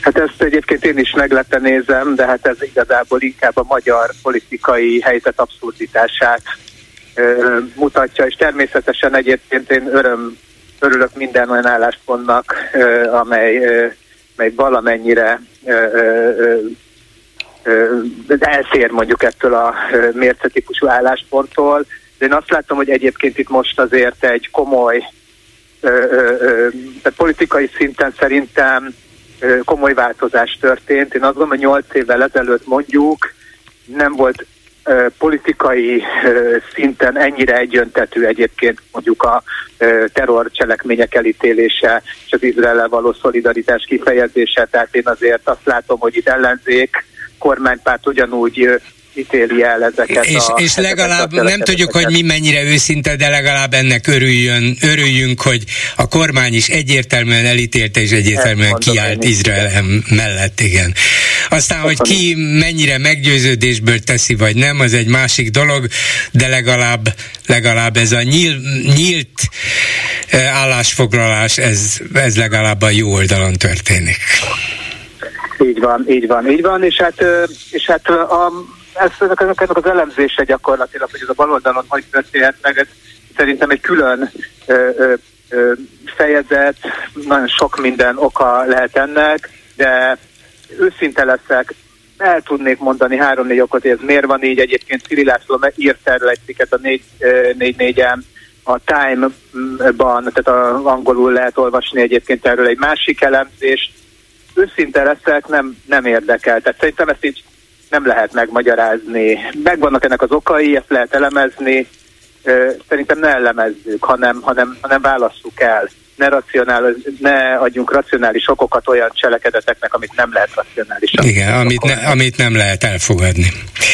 Igen, köszönöm szépen Schönberger Ádámnak a Maromi Klub Egyesület elnökének. Viszont hallásra! Nagyon szépen, viszont hallásra! Háló, jó napot kívánok! Jó napot kívánok, Magyar György vagyok. Ügyvéd úr, jó napot kívánok, parancsoljon, hallgatom. kedvenc műsoromat hallgatom folytán. Ennek nagyon örülök. Miáltal azt tapasztalom, hogy a Iványi Gábor féle ügy elég komoly viharokat vert. Igen. Ezért, ha szabadna nekem két jogi megjegyzést tenni ezzel szoros összefüggésben. Az egyik arról szól, hogy itt van egy jogviszony, ugye, amit mi jogászok így nevezünk, normális emberek persze nem így nevezik, ami abból fakad, hogy valakinek köztartozása van, ugye, és nem fizette meg. Ez egy szerződés, és a szerződés szegésből következik az, hogy a szolgáltató megszünteti a szolgáltatást, mert a kötelezett nem fizetett részére rendes szolgáltatási díjat. Ugye ez idáig világos. Így van. Minden fogyasztót megilleti az a jogosultság, hogy ilyenkor tárgyalásokba kezdjen a szolgáltatóval, kezdeményezzen részletfizetést, kezdeményezzen halasztást, kezdeményezzen szerződés módosítást, és minden tegyen meg peren kívül annak érdekében, hogy ez a jogviszony továbbra is fennmaradhasson. A felek ebből szempontból tehát együttműködésre kötelezettek. Ha nem hajlandó a szolgáltató ilyen típusú szerződésmódosításba belebonyolódni, és ő megszünteti a szolgáltatást, ugye, az egy új világot keletkeztet, és előbb-utóbb a bíróságon fognak kikötni. De ha beáll ez a szituáció, tételezzük fel, hogy nem hajlandóak csúnya módon a szerződő partnerek nem tudnak megállapodni, akkor belép az, hogy ki az szolgáltatás igénybevevője. A szolgáltatás igénybevevőjének ugyanis ebben az esetben kizárólagos jogosultságai vannak, az alkotmány biztosítja számára, hogy azokat a személyeket, akiket ő gondoz és eltart és ellát, azokat a közvetlen életveszélytől megmentse. Ez egy nagyon fontos alkotmányos alapjog, amit az Alkotmánybíróság kimondott. A lakhatáshoz való jog az nem alapjog az Alkotmánybíróság szerint, de az életveszély elhárítása már állami feladat. Következésképpen, ha belépne ez, amit én most okfejtésben próbáltam elővezetni, akkor súlyos jogsértés keletkezik, mert azok a rászorultak, akik az oltalom tekintetében rászorultak, váltak, közvetlen életveszélynek lesznek kitéve, és a közvetlen életveszélyből származó joghátrányokat lehet érvényesíteni. De nem erre reagál úgy a kormány most már egy ideje, hogy jól van, jól van, hát akkor add át nekem a, az intézményeidet, majd én megoldom, és akkor az életveszély kipipálva. Egy szerződés módosítással szoros összefüggés rendszerben ilyen kötelezettséget nem kell teljesítenie az, akinek tartozása van. Ám, de van másik megoldása is, ha szabad a másik jogi oldalt is még gyorsan elmondani. Persze. Ez pedig úgy hívják, hogy engedményezés. Legjobb tudomásom szerint a Iványi-féle különféle már Strasbourgban. Megítéltek a javukra kb. egy milliárd forintot. A magyar államnak ezt ki kell fizetnie. Vagy kifizette már, vagy még nem fizette. Kif- ezt kifizette, visszamenőleg, csak előre már nem. Igen. Ha kifizette, bolgárul kérem, akkor ugyanennek a pandantjára lehet további érvényesíteni ugyanilyen jogosultságokat, mert a magyar állam halaszt, azóta sem is ismeri a legjobb tudomásom szerint az egyházi státuszt, Következőképpen nem csak 2017-ig áll fenn ez az egymilliárdos tartozás, hanem 17-től számítva egész napjainkig, amit megint meg fog a bíróság egyértelműen állapítani, miből fakadóan mondhatja azt Iványi Gábor és az egész szerveződés, hogy nekem ott lesz egy tiszta jogosultságom, van egy várományi jogom, ezt engedményezem, kedves MVM a te javadra, mert nekem az államtól még legalább hasonló összeg fog járni, hiszen van rá precedens jogi, jogerős ítélet. Következésképpen én nem tudok fizetni, mert olyan helyzetbe hoztatok, de az a követelésem, ami várományi jogon megvan, azt én nagyon kedvesen felajánlom az MVM-nek, mert én is megértettem, hogy az a három. szóval hajtsa be az MVM az államon azt, amit az Iványiéktól vár. Úgy hívják, hogy engedményezés. Tehát Értem. minden jogosult, és én jogosult vagyok ilyenkor, amikor Iványi Gábor nevében beszélek, én, mint jogosult azt mondom, hogy tisztelettel javaslom neked, kedves, a jogosultságomat átruházom a kötelezettel szembeni követelésemet, és tessék szívesen egymással elszámolni. És akkor már nem állt ez a joghátrány.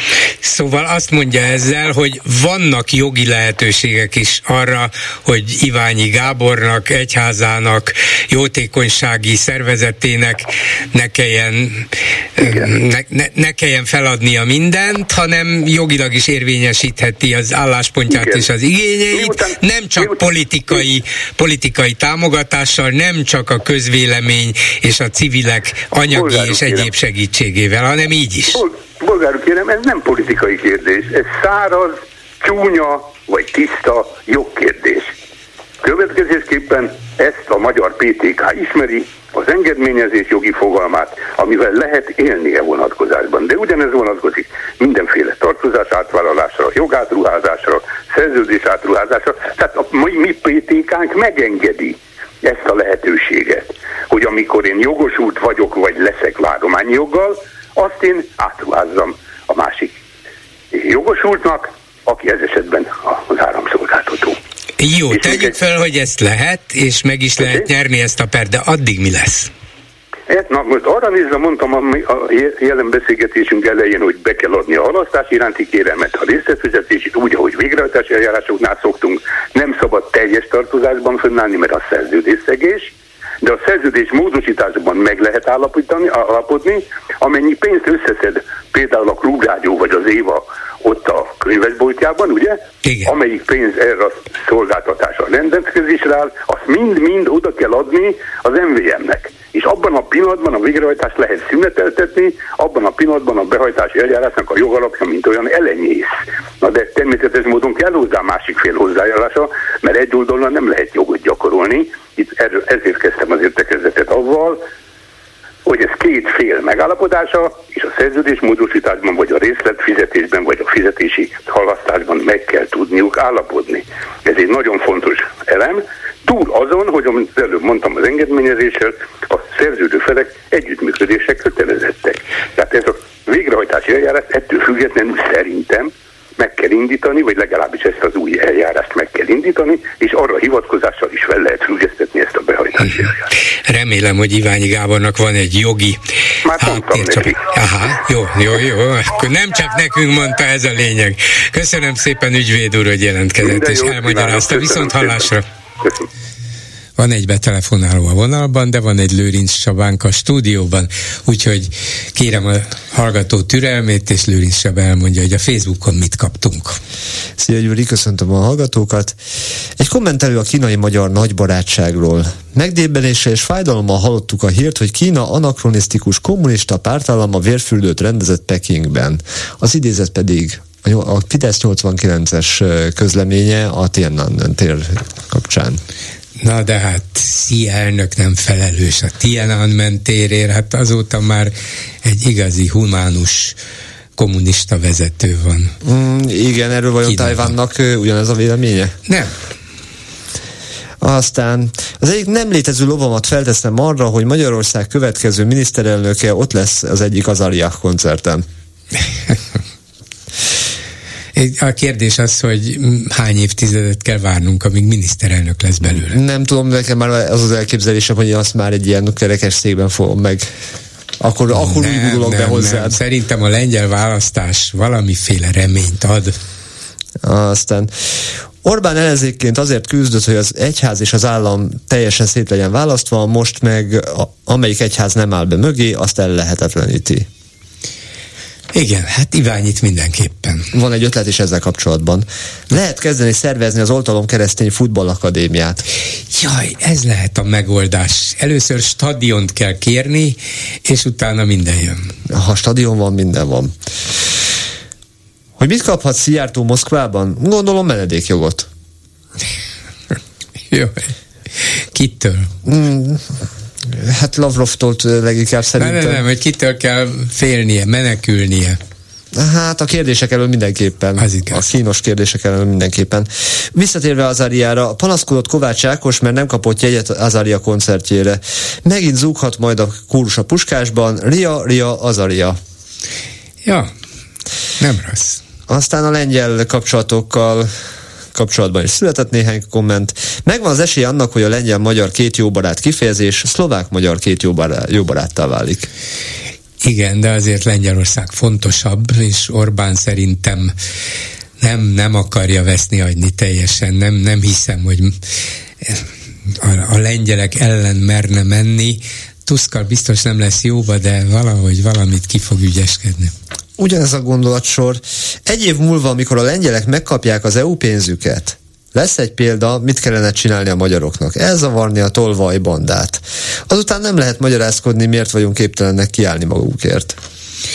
Igen, hát egyébként tolvajbandát előbb is el lehet, de... Reméljük, hogy előbb-utóbb vesszük alapot. Ennyi lett volna a komment szekció. Köszönöm szépen, és a hallgatói a szó. Jó napot kívánok! Jó napot kívánok, üdvözlöm! Én Zsuzsi vagyok, hogy maradjak csak ennyiben. Engem ez az Iványi elleni hangjára teljesen felkavart, és ugye a média hiányában nem is tudnak róla az emberek ez elég szomorú, így a sajátjai sem tudják, hogy milyen mocskos dolgot művel ez a kormány. Néhány pontból összeszedtem, hogyha én lennék az Iványi helyében, akkor mit csinálnék? Hát elsősorban Novák Katarint hivatalosan tájékoztatnám a problémáról, és meghívnám az intézményekben. Ez például nem rossz, igen, kezdetnek nem rossz. Igen. A minden egyházi főméltóságot megkeresnék, tájékoztatnám a problémáról őket, a Erdő Pétertől, a, a dr. Favin Tamásra, a Balogh Zoltánon keresztül, valamint még a Mazsi Hisztet is bevonnám, hiszen mindegyik a, az egyházat képviseli a maga-maga módján. És ugye az egyház az nem arról szól, hogy hogy tapossuk el a másikat. Tehát felkérném őket, hogy éljenek a felhívással az egyház közösségük felé, és a segítségnyújtást fontosságára felhívnám a figyelmüket, és a keresztényi hozzáállásra. Ugyan. Aztán minden országgyűlési képviselőnek névre szóló felkérést küldenék az adakozás fontosságáról, és néhányat meg is hívnék személyesen különböző intézményekbe, akár területileg az, az oda tartozott, meg mindegyiknek van valamilyen ö, joga kezébe és lehetőség, tehát éljenek vele. Mindezeknek a fejleménye, ami fontos, minden ellenzéki politikai párt felé fel, felhívással élni, a segítségnyújtás fontosságáról szintén, és hogy az erejükhöz képest segítsenek. Különösképpen a DK felé, hiszen egy árnyék kormányunk működik, amiről általában szintén nem tudnak az emberek, de nem is tudják, ha nem is emelik fel a hangjukat a, a nemes dolgok mellett, akkor, akkor még kevésbé tudnak róluk. És az egésznek a végezetül a fejleményekről tájékoztatnám akár a pápát, a külföldi újságírókat, és minden olyan szervezetet, aki előtt Orbán esetleg szégyelti magát. Igen, ez elég jó összeállítás volt, és remélem van olyan, ami megragadja Iványi Gábor figyelmét, és Én de mindent megtesz. Az ügyvéd úr betelefonált, valaki nyilván kellene, hogy éri rájön ennek a négy-öt pontnak a kivitelezéséhez, mert az, az én fejemben ez megszületett, egy vállalkozói gondolkodás formát mutat, és én ezzel így menteném meg az én általában felépített. Köszönöm Nem szépen a javaslatait, minden jót, viszont hallásra. Minden jót, köszönöm. Ezzel a megbeszéljük mai műsora véget ért készítésében közreműködött Král Kevin, Lőrinc Csaba, Leocki Miriam, Szabó Csilla és Csorba László. Bolgár Györgyöt hallották, viszont hallásra holnap. Most pedig jön az Esti Gyors.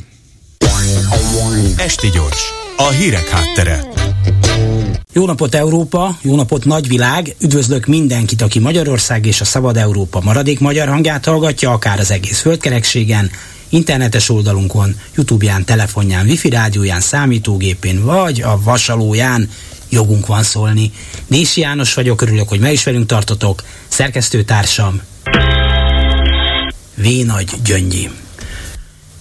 Lengyelország népe jól döntött. A lengyel nép a demokráciát akarja és más eféle szívet melengető, hát bár a végleges eredmény ismereten nélkül talán kicsit elkapkodott megjegyzések egész sorát látom politikusoktól, publicistáktól, ugyanúgy, ahogy a közösségi médiában is még a magyar kormány által finanszírozott Fideszes sajtó is el tudott sütni eféléket, hiszen az eddigi kormánypárt kétségtelenül vezet, még ha a mai tudásunk szerint nem is fog tudni koalíciót létrehozni.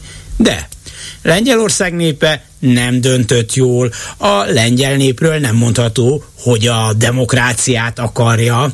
A lengyel nép egy része esetleg jól döntött, vagy a demokráciát akarja, talán ez még a többség is lehet. De a lengyel nép egy tekintélyes részének nincs baja a demokrácia lebontásával, vagy az embertelen abortusz törvényel és a többivel ahogy a magyar népről sem állítható, hogy a diktatúra mellé áll, hogy nem zavarja az a szemérmetlen lopás, amelyről napról napra derülnek ki új részletek, miként kerül a rablott vagyon mind nagyobb része a kisvezető közvetlen közelébe. A magyar nép nem törődött bele az oktatás lepusztításába, a tanárok megalázásába, az egészségügy lepusztításába, akadnak olyanok, akik valóban szépen eléldegélnek ezekkel a dolgokkal, pedig leginkább ők a vesztesei. Míg elég sokan akadnak a magyar népből, akik úgy vélik, hogy ez bizony csúnya dolog, aminek mielőbb véget kell vetni. Tovább megyek arab, sőt palesztin nép sincs, legalábbis ebben az értelemben. Nyilván Gázában is akad olyan, aki szerint mégsem az a megoldás, hogy a lehető legtöbb védtelen embert a lehető legbrutálisabban gyilkoljuk meg mondjuk már csak önvédelmi okokból is lehetne azt gondolni, hogy vannak ilyenek, ugyanis különösebb képzelőerő nem szükséges ahhoz, ha halomra gyilkolunk embereket, fiatalokat, csecsemőket, látványosan és topzódó brutalitással túszokat ejtünk, akkor hát azért mégsem becsületrendet fognak ezért nekünk osztogatni. A terrorakció kitervelői ezt tudták, és ezért is csinálták, hogy legyen kemény visszacsapás, hogy legyen mire mutogatni, legyen sok áldozat bizony a palesztin népből is most sokan, köztük kiváló barátaim is fölvetik, hogy mégsem kellene a civil lakosság életét Gázában kockáztatni. Valóban ebben teljesen egyetértünk, tessék mindezzel a Hamashoz fordulni.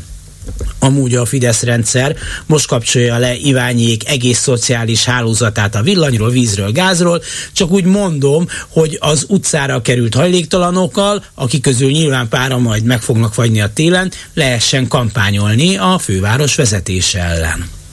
Ha a Hamas nem támad végtelen brutalitással Izraelre, akkor most lehetne arról beszélgetni, hogyan tovább, mi lesz például a Gázába küldött milliárd dolláros segélyekből, iskola munkahely, vagy abból, amit nem lopnak el fegyver, és miként lehet ezen változtatni, ha kell. De nem lehet erről beszélgetni, mert miközben ezeket a sorokat írom, látom, hogy folyamatosan lövik Izrael nagyvárosait, óvóhelyre kényszerítenek embereket ha eltalálnak valakit, ha a vaskupala nem működik elég hatékonyan, bizony ártatlan civil áldozatok lesznek. Nem mintha a katona nem lenne amúgy civil, ha nem kellett volna most bevonulnia miattuk. Fontos a jog, a különbségtétel. Csak éppen azt kellene megérteni, hogy a Hamas szánt szándékkal olyan helyzetet alakít ki, hogy azok a bizonyos civilek ne menekülhessenek meg, lehetőleg minél több áldozat legyen közülük, mert ezzel védik a Hamas gonosz tetteit. Csapda, amit a Hamas állított a sajátjainak. Azoknak is, akik esetleg valahogy másként szerettek volna élni. Esti gyors, a hírek háttere.